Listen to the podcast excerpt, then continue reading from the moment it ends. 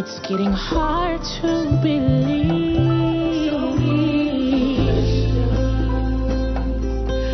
Well, praise the Lord. Um, it's good to see many of you here. I know that uh, there are many places that we could have been on a Sunday. Uh, some could still have been stepping on the blanket. Uh, others could be in various different way, places, but uh, you happen to be here, and it's a privilege to see you all. Um, you are looking wonderful today, actually. I'm seeing many lovely faces among us. Just turn to your neighbor and, and tell them you're, you're looking lovely today. That may be the only compliment they get this week, so uh, do it well. Praise the Lord. We have come into the second uh, of our sermon series, Time and Chance. Time and Chance. And uh, this one we entitled The Battle is Not to the Strong. We are dealing with time and chance, and the battle is not to the strong. There are many things that we face in life. There are many hurdles. There are many battles that we are facing every single day. But indeed, uh, as the scripture says in Ecclesiastes, we're going to read verse 10, chapter 9, verse 10 and 11 again, from where we started uh, last week. Whatever your hand finds to do, do it with all of your might. For there is no activity or planning or knowledge or wisdom in Sheol where you are going. I again saw under the sun that the race is not to the swift, and the battle is not to the strong or to the warriors, neither is bread to the wise, nor wealth to the discerning, nor favor to men of ability, for time and chance overtake them all. It seems as though life uh, has a secret. There's some secret thing and formula for getting ahead in life. And it isn't for swiftness, it isn't for strength, it isn't for wealth or even wisdom. It is that there is something, an element, another, an additional element uh, that makes for a successful life. And we are saying that everyone has been given time, an opportunity that we can actually make it in this life. And God is giving us, you and I as K3C here, time and chance uh, that we can come in to the thing that He has got for us. Last week we looked and we celebrated at what the Lord has been doing in our church. Um, he's been doing some great things. Um, as we have looked back, we have seen how the Lord has lifted us and He has uh, increased our number. Uh, we are now at 930 uh, at, uh, people who are attending this church, 480 children, uh, sorry, 480 adults, 65 teens, and uh, 280 children. All of that combined, 930 adults, uh, well, 930 people, souls, should I say, 930 souls here in the church every single week. And it's a growth. We have seen a growth of 15% from 2018. But yet we are not happy exactly there because we know that around us in this neighborhood there is 300,000 people who live, who move, who have their being in this neighborhood. 300,000. And therefore our call is that we want 30,000. We want 30,000. 30,000. How they will fit in here, uh, God will know. But we want 30,000 people to be discipled in this neighborhood. And the only way that we can do this, last week we talked about it, we say we, ha- we need to disciple men with all of our might. We need to pray with all of our might. We need to focus on the kingdom of God and the things and the principles of God with all of our might and everything inside of us. And lastly, there comes this thing that is the supernatural. There is the thing that cannot be explained. Uh, it is the sound that comes from heaven above. That as we do these things, there will be a sound released in our midst. And you see, we serve a God who cannot be explained. Any moment, any time that you explain God, if you can explain Him and understand Him fully, then He is not God. But our God cannot be explained. He cannot be understood by our meager minds. We cannot understand and see. We can see pieces and bits of Him. And hence, we are looking unto the supernatural. Even as we come here, we are always hoping for the supernatural. That there is, some, there is something beyond just the words that we speak here. Something beyond the songs that we, we that, that, that we sing. Something beyond the people that we are standing next to. Something that is the supernatural. That as we come into this place, that we will find and we will hear the sound of God. Sound of God walking among us. And as He walks among us, there is a release of His glory and of His grace. Our lives uh, reflect the multiple decisions that you and I have taken or have not taken. When you look at, the, at, at, your life, it is the result of decisions that you have taken or things that you have not taken. Considering the series of this message, Time and Chance, everybody, each one of us has both time and opportunity to make an impact in this world. The question is, when these opportunities are presented to you and to me, do we seize them? Do we take a hold of them? Or do we allow them to pass by? Why? On what basis uh, do you do things that you do? Why are you how you are? Is it because of well, there's many things we can talk about. I want us to look in our, in, in, into our Bibles uh, because we're going to read uh, from 1 Samuel chapter number 14. We're going to read the first 23 verses. 1 Samuel chapter number 14. And I want you and I to read together. Reading the Bible and the word of the Lord is mighty and, and wonderful. Even as we read it, just the, the, the, the mere reading of it will help us understand and see God in a different way. So we're reading the story of one that is called Jonathan. 1 Samuel chapter 14 verse 1 to 23 says, Now the day came that Jonathan, the son of Saul, said to the young man who was carrying his armor, Come and let us cross over to the other side. Cross over to the Philistine garrison that is on the other side. But he did not tell his father. Saul was staying in the outskirts of Gibeah under the pomegranate tree. That word is very hard. Pomegranate tree, which was in Migron. And the people who were with him were about 600. Note here, there were 600 people who were with him. And Ahijah, the son of Ahitub, Ichabod's brother, the son of Phinehas, the son of Eli, the priest of the Lord, was at Shiloh and was wearing an ephod. So Ahijah was wearing an ephod. Ahijah wearing an ephod symbolizes that Ahijah was actually the high priest. He was a high priest. And the high priest was the one people would go to to hear and to find out, to inquire of God. With the, with the ephod that he put on, they could inquire of God what was happening, and God would tell them what they required to know. But the very next sentence is a, is, is a bit of a misnomer because it says, And the people did not know that Jonathan had gone. And yet the high priest wearing the ephod was there. It means that these people were not inquiring of God. They were not inquiring of God. Between the passers by, which Jonathan sought to cross over to the Philistines' garrison, there was a crag. A sharp crag on the one side and a sharp crag on the other side. And the name of the one was Bozez, and the name of the other was Seneh. The one crag rose in the north opposite Michmash, and the other on the south opposite Geba. Then Jonathan said to the young man who was carrying his armor, Come, let us cross over to the garrison of these uncircumcised. Perhaps the Lord will work for us, and the Lord is not restrained to save by many or few. Oh, wow.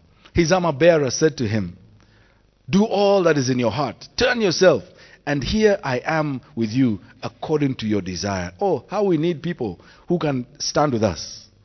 How we need people who can say, you know, you say some ridiculous thing and they say, by the way, we are with you.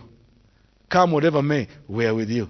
The armor bearer was like that for Jonathan. He said, Come, whatever may, I am with you. Then Jonathan said, Behold, we will cross over to the men and reveal ourselves to them. If they say to us, Wait until we come to you, then we will stand in our place and not go up to them. But if they say, Come up to us, then we will go up, for the Lord has given them into our hands, and this will be a sign to us. When both of them revealed themselves to the garrison of the Philistines, the Philistines said, Behold, Hebrews are coming out of the holes where they have hidden themselves. So the men of the garrison hailed Jonathan and his armor bearer and said, Come up to us, and we will tell you something. You can imagine what they wanted to tell him. They wanted to smash him and finish him. Come up, we'll tell you something. And Jonathan said to his armor bearer, Come up after me, for the Lord has given them into the hands of Israel. Then Jonathan climbed up on his hands and his feet, and his armor bearer behind him, and they fell before Jonathan and his armor bearer. And oh, sorry, and his armor bearer put to death, put, put some to death after him. That first slaughter which Jonathan and his armor bearer made was about 20 men within about half a furrow in an acre of land. And there was a trembling in the camp, in the field, and among all the people. Even the garrison and the raiders trembled. By the way, the raiders were Jonathan and his armor bearer. Even they trembled. When God checks in, it doesn't matter who is on his side. He is so great that we will tremble. Praise the Lord. Even the garrison and the raiders trembled, and the earth quaked, so that it became a great trembling. I don't know what a great trembling is, but my God, it became a great trembling. Now Saul's watchmen in Gibeah uh, of Benjamin looked, and behold, the multitudes melted away, and they went here and there. And Saul said to the people who were with him, Number now, and see who has gone from us. And when they numbered, behold, Jonathan and his armor bearer were not there.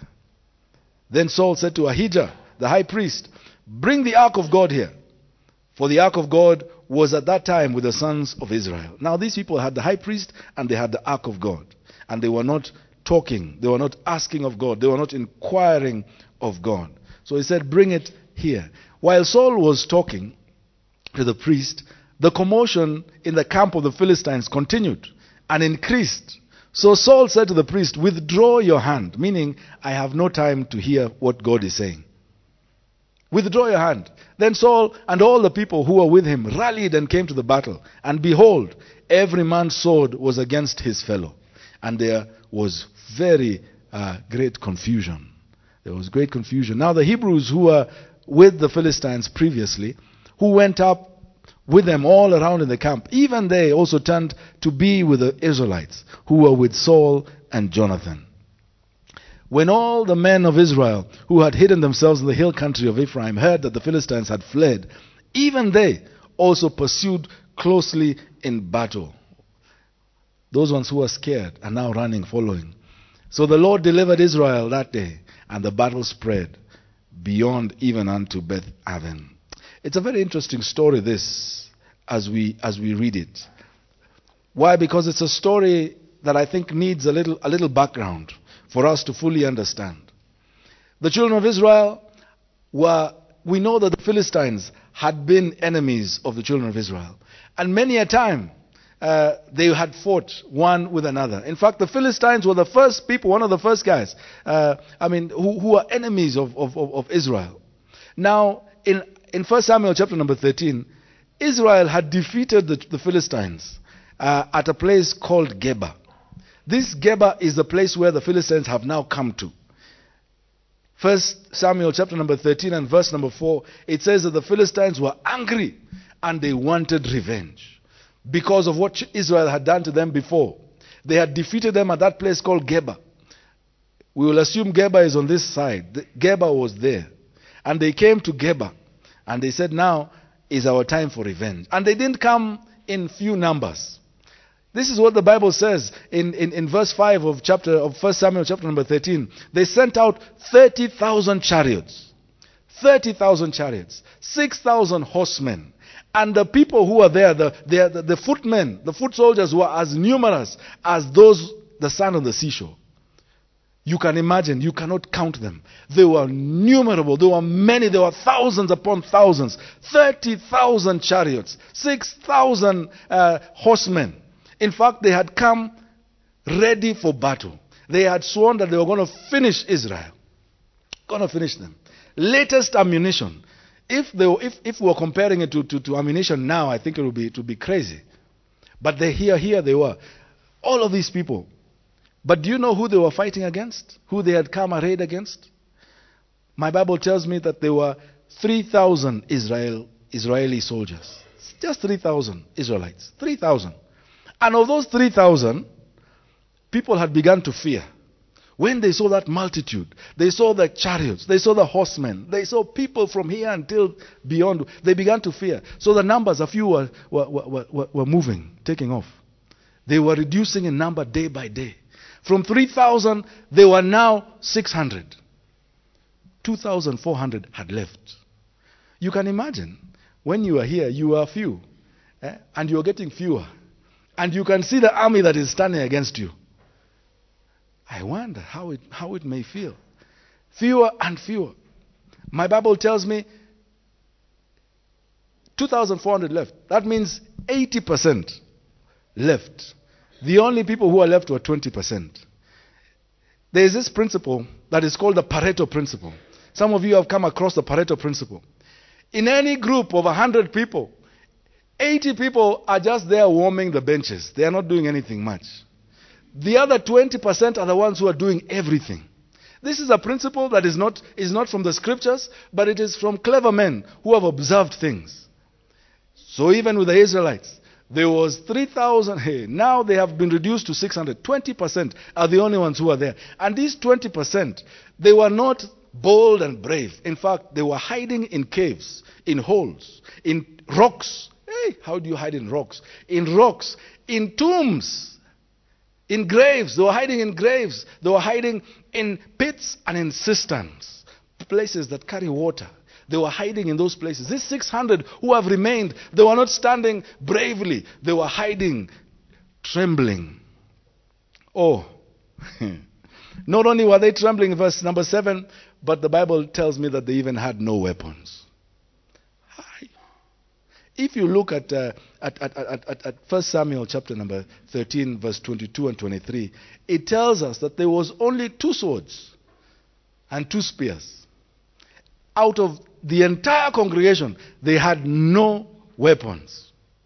The only thing that saved them, the, the reason why things had not happened so much was because of the gulf between, there was a, there was a very steep cliff and very many jagged rocks between the Philistines and Israelites.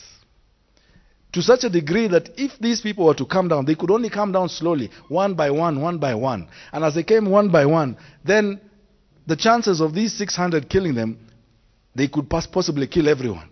And so that's why there was a waiting. People were waiting. They were waiting. Everyone is waiting. Everyone is waiting for something to give. For something to give.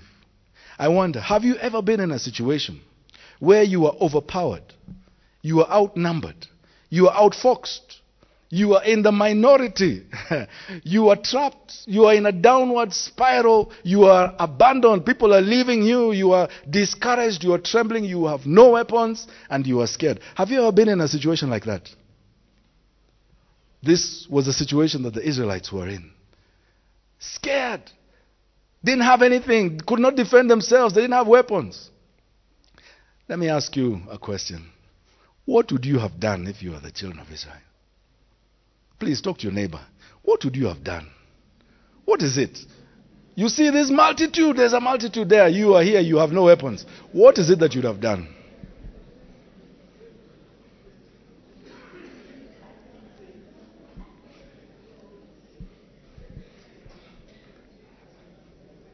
Did I hear somebody say we'd have prayed?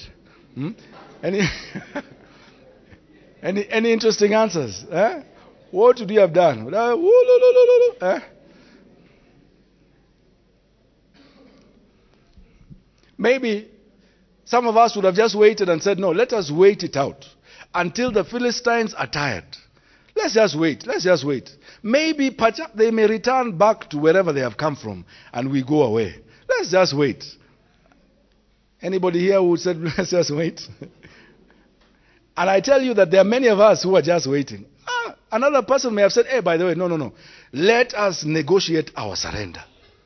Yeah, you people are, you, you will finish us. So why don't we just surrender? White flag. Let's wave the white flag and say, ah, we surrender. You people are greater than us. There are many things that we think about. But I tell you, there is something interesting that the scriptures write. The KJV says it like this. 1 Samuel chapter number 14 and verse 1 is what it says. It happened upon a day it happened upon a day. Ah, please tell your neighbor, it happened upon a day. Because a day can change your life. A day, the things that happen in a single day can change your life. It happened upon a day that Jonathan, Jonathan determined to make a move. Jonathan had been there just like everybody else, hiding in caves, hiding in, in, in, in, in and among the rocks, hiding even in the cisterns with water. They were hiding. He was like that. And it happened upon a day that something changed. Something changed. My friend, a day can change your life. One day I decided to come to K3C, and I have been here since. One day I chose. I just chose. It was a day. And I came and I found myself here. Now I am here. One day you chose to apply for a job in a certain place. And now you have been working in that job for how many, God knows how many years and you are happy. One day, it happened upon a day that some man came along and said, uh, You look like, uh, can I, would you be my wife?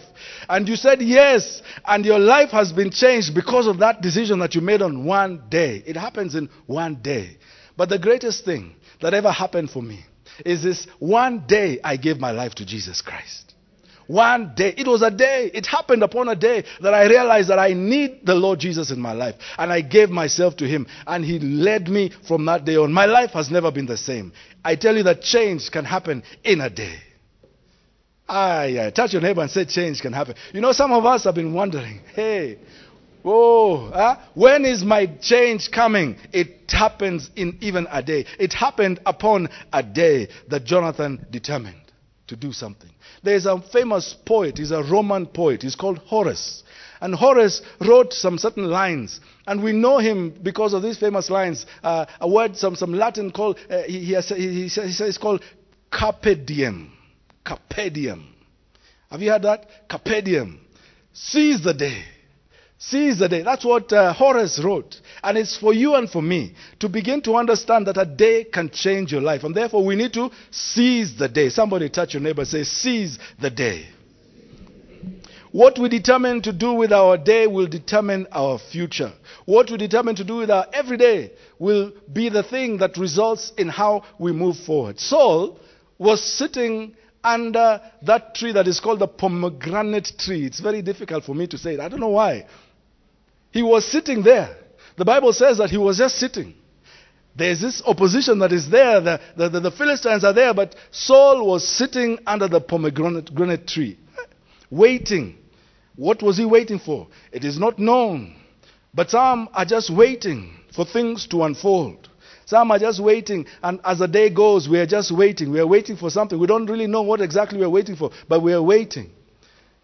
I want to encourage you to do this to take the day by the scruff of the neck. Every day, take it by the scruff of the neck. Seize the day. Take it by the scruff of the neck. The Bible tells us in Matthew chapter 11 and verse number 12, and this is the Passion Translation. Passion Translation, it says, From the moment John stepped onto the scene until now, the realm of heaven's kingdom is bursting forth. And passionate people have taken hold of its power. From the day that John stepped onto the scene until now, the realm of heaven's kingdom is bursting forth, is growing. The realm of heaven's kingdom is, is overtaking, is moving forward. The realm of heaven's kingdom is moving. And who? Who are, who are the people who take it forward? Passionate people. Passionate people. They have taken hold of its power. I know that we are being shown uh, the old the old translation, and the old translation talks about since the days of John the Baptist, uh, uh, this kingdom of God suffers violence, and uh, sometimes we are a bit perturbed by this perturbed by this violent nature of the kingdom, and the violent take it by force. I like I prefer this word, the passionate take it by take it take a hold of its power. The passionate take a hold of its power. Every single day, some passionate man woman, boy, girl is waking up and taking and seizing the day as they move forward. Oh, since the days of John the Baptist, it has been happening. And you and I ought to be one of those ones. We ought to be violent in the way that we take up our days.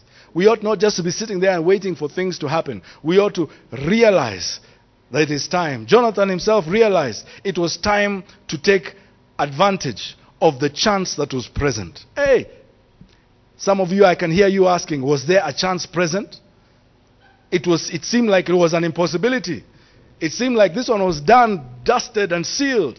But there was a chance, there was an opportunity. Many may not realize that there was an opportunity embedded in the circumstance. There was an opportunity. In every trial, there is an opportunity that God provides.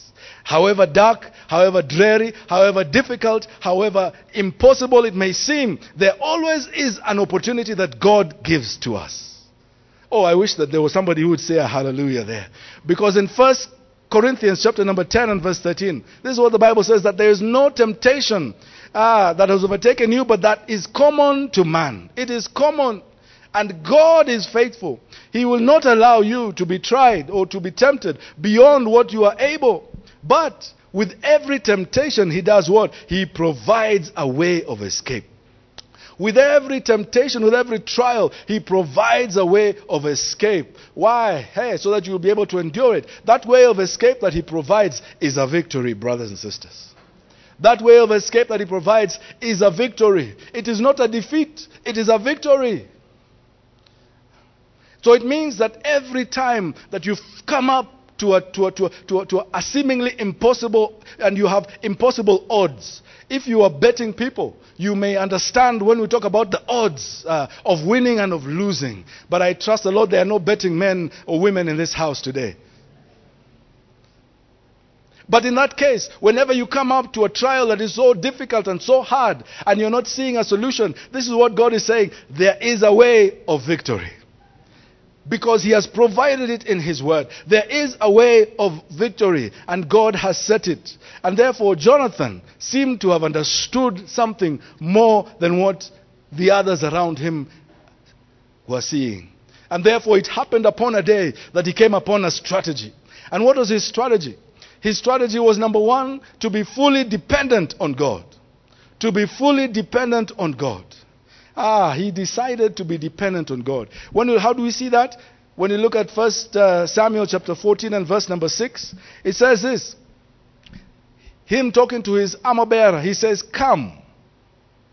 In fact, when he says come, he's saying, Now is the time. This is the time. Come. Let us go over to the garrison of these uncircumcised. When he says uncircumcised, he is saying that we are the covenant people. We, as the children of Israel, are covenant people. We are the believers. And therefore, we are going against these ones who are uncircumcised. Who are they? They are unbelievers. Who are they? They are the unrighteous. Who are they? They are the opposers of God. We are going against these people who are opposers of God, the wicked people who are against God. He has realized that he is in a certain particular position, a position of covenant, that he has some power because he is a covenant man. And therefore, he has come upon a day and he has thought, No, I have been waiting here. We have been waiting here, but we are covenant people. And yet, these ones are opposers of God. Let us rise. And as they go to him, and he says, It may be perchance. Perchance. Do you see time and chance? He realized that there was a chance that God will work for us. There is a chance that God will work for us. For there is nothing to prevent the Lord from saving by many or by few. Hallelujah. There is nothing to, to, to prevent God saving by many or by few. You see, he saw an opportunity. No one can see this opportunity until and unless you use the eyes of faith.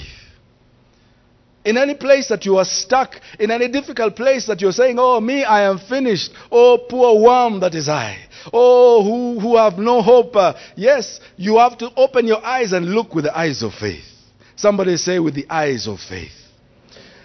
Because if you look with the eyes of faith, you will see opportunities that God has already given to you. The other Israelites who were looking and using their natural senses, they were seeing, they were listening, they were hearing. They could hear the rummaging of, of the wheels of, of, of, of, the chariots. They could hear the murmurs of the multitude of soldiers. They could see the, uh, the dust rising as men were walking back and forth. Ah, and tremble came into them. And by their, because, because they were using their natural senses, they went into hiding, into caves, into, uh, in- into tombs, into rocks, and into cisterns and to other places. But yet, listen to what Second Chronicles chapter number 20 and verse number 15 says. Jehoshaphat is talking.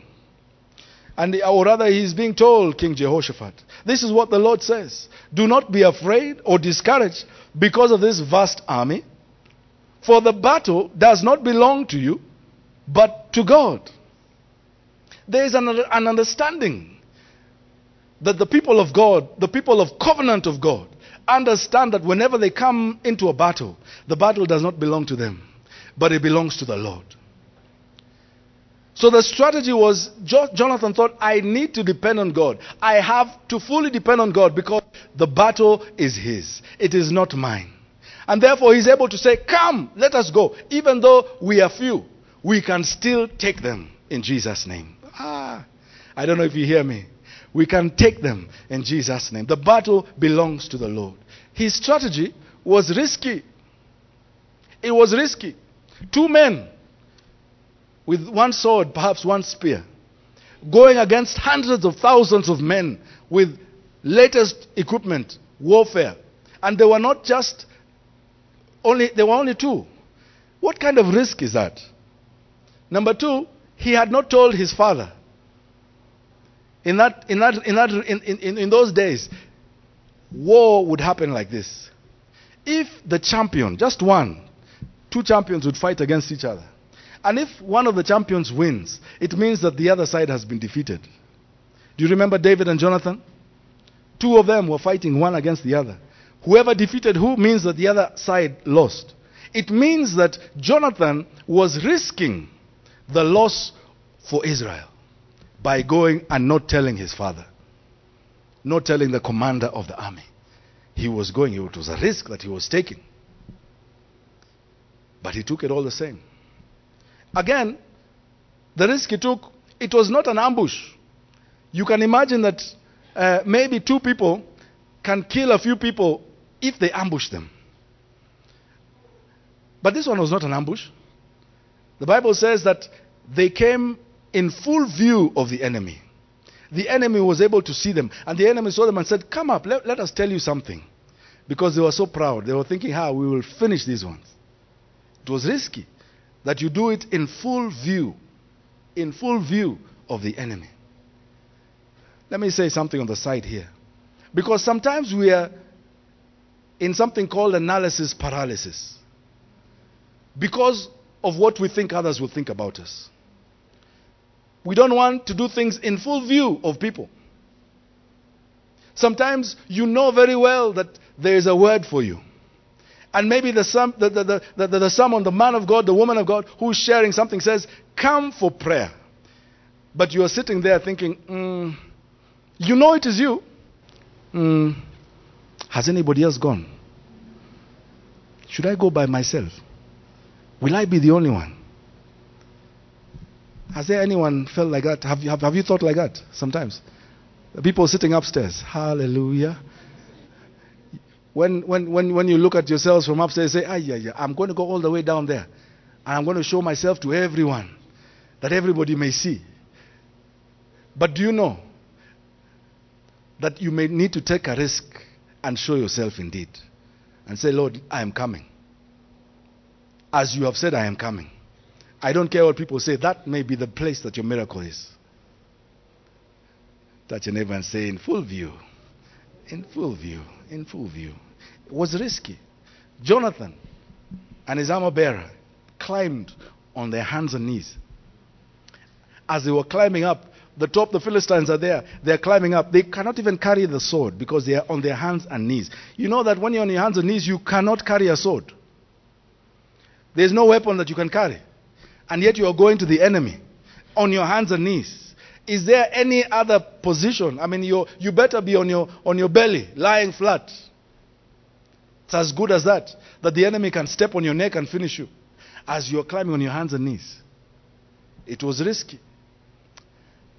Let me tell you that many times, doing the things or doing things God's way may seem risky to the uninitiated. Only to the uninitiated.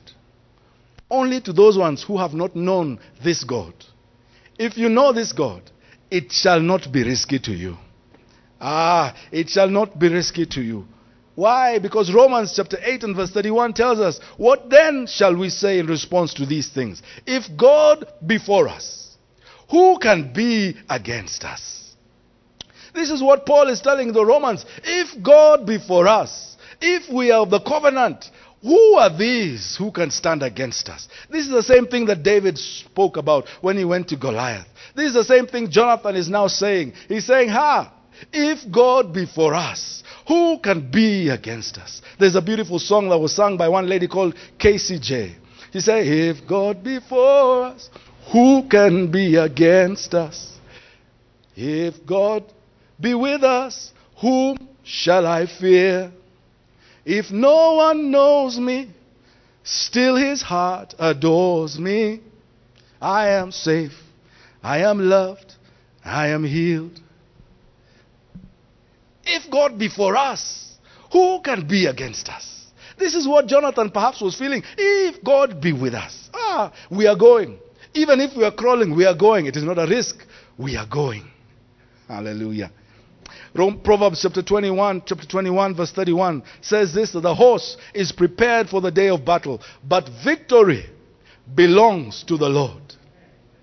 Victory belongs to the Lord. You see, I had always this understanding that, that God will be the victor. No, God will not be the victor. Victory belongs to Him. Every place that you see victory, it belongs to Him. If this was victory, God owns it.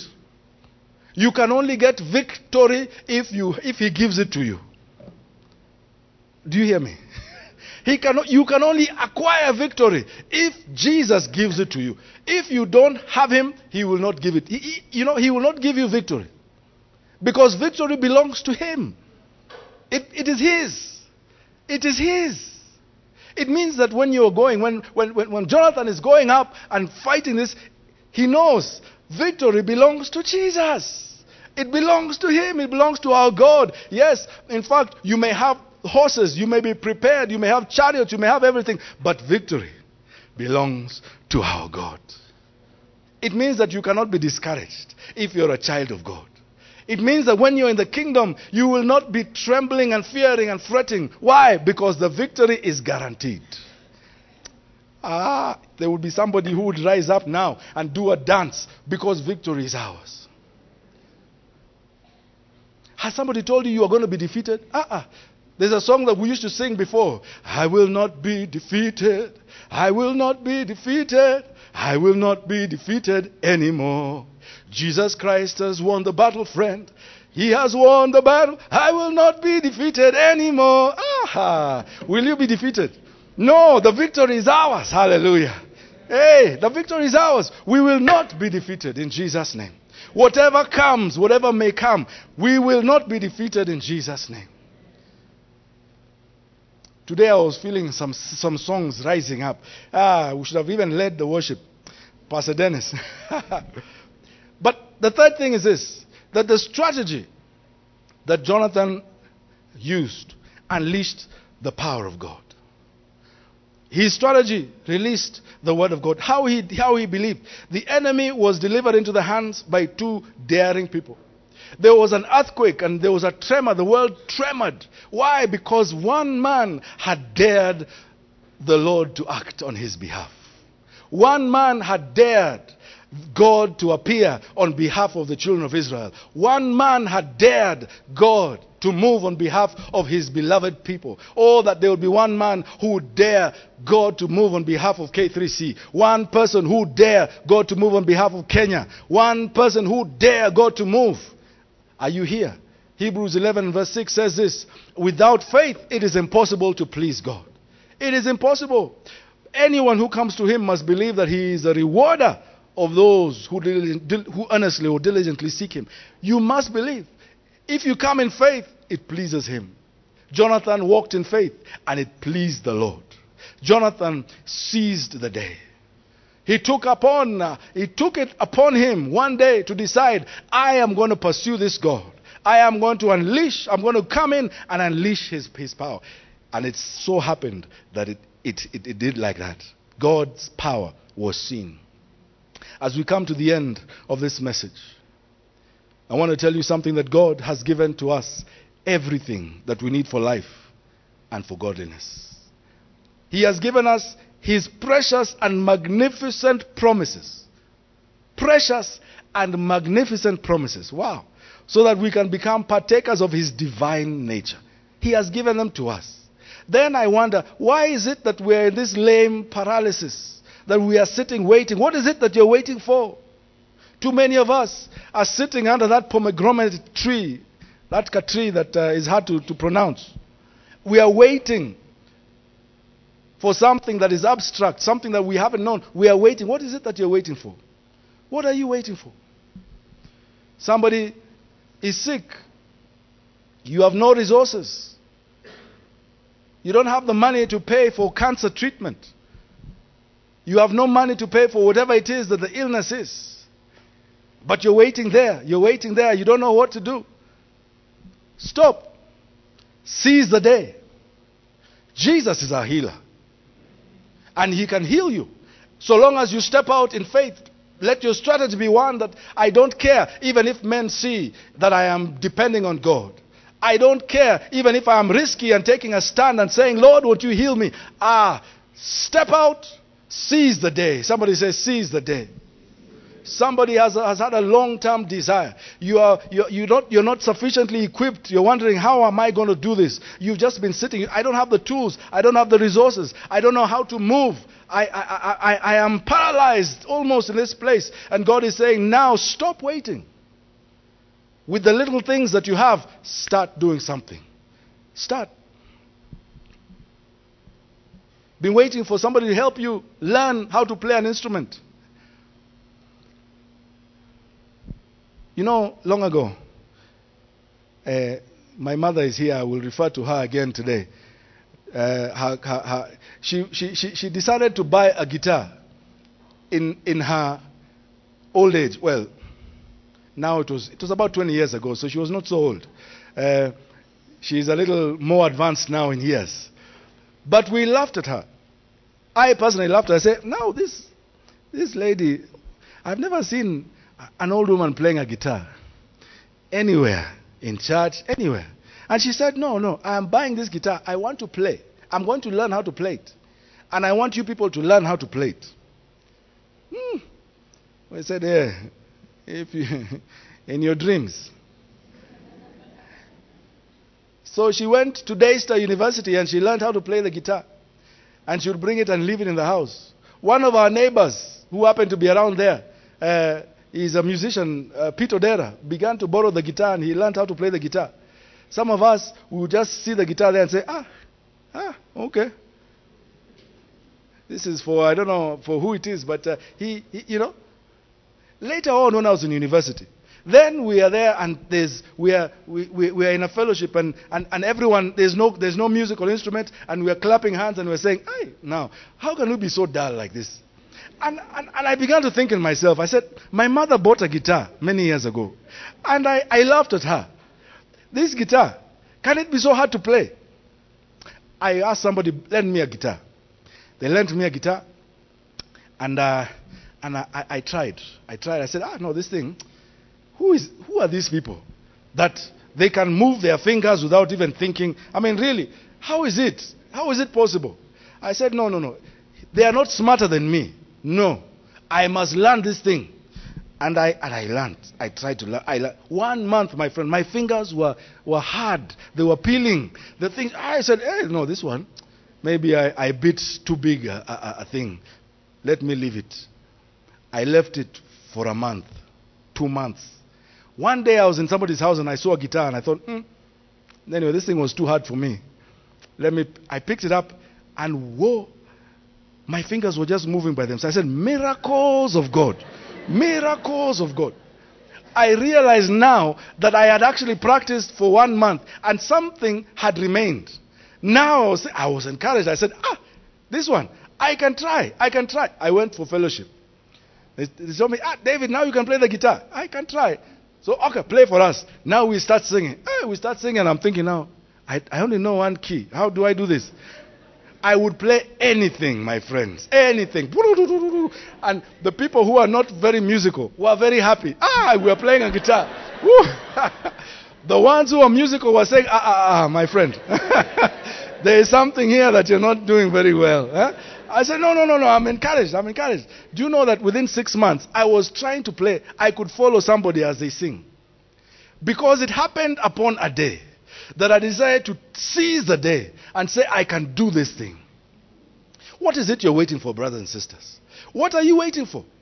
What are you waiting? Are you waiting for somebody to come and drop it in your laps? It will not happen like that. You have to determine. You have to be passionate about it. Listen, the battle is not to the strong. It is never to the strong. It is to those ones who are daring, those ones who are passionate, those ones who are courageous, those ones who are following after God. And as you step out, as you seize the day, something in your life is going to be changed. Hallelujah. God is calling us as a church to begin doing ministry in this area, this heartland of ours. God has given us a tight a figure 30,000 people. Now that number sounds very high 30,000. And we say we need to disciple 30,000 people. And I know there's some people say, I don't know how to disciple. Boy, I don't know how to disciple. I'm saying, seize the day, step out. Go and talk to someone say, Come, follow me. Where are you going? I don't know, but I am wherever I'm going, I'm following Jesus. You just follow me. Seize the day. Somebody say, Seize the day. Ah, now you are quiet on me. I don't know why you're quiet. You don't want to disciple people. Seize the day. Call somebody. I don't know how to do it. Nobody knows. Is there a book that was ever written about discipleship? Is it here? How, where is it? Are there instructions A, B, C, D? They're not there.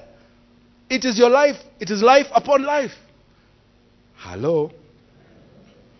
You will be so amazed at when you open your life out to somebody. You open your life out to somebody and someone tells you, my friend, that is the same thing that I've been going through. Oh, you mean that's how you got out? There is hope yet for me. We need to just step out, seize the day, step out in faith, and do something. God is calling us in the year 2020 to be a people who are going to do mighty things in this place. Just like Jonathan, who seemed to have nothing and was able to translate an, a, a, really dark situation into a victory, God wants some victors here in our midst. He wants some victors. He's going to show you victory. Your marriage has been troublesome. Things have been going wrong. And he's saying, seize the day. Seize the day. Jump out and just begin to believe in the Lord. And I tell you, something is going to happen. Things are going to happen. Things are going to happen. God is calling us into a new place, church. But it's for you to step up and to seize the day.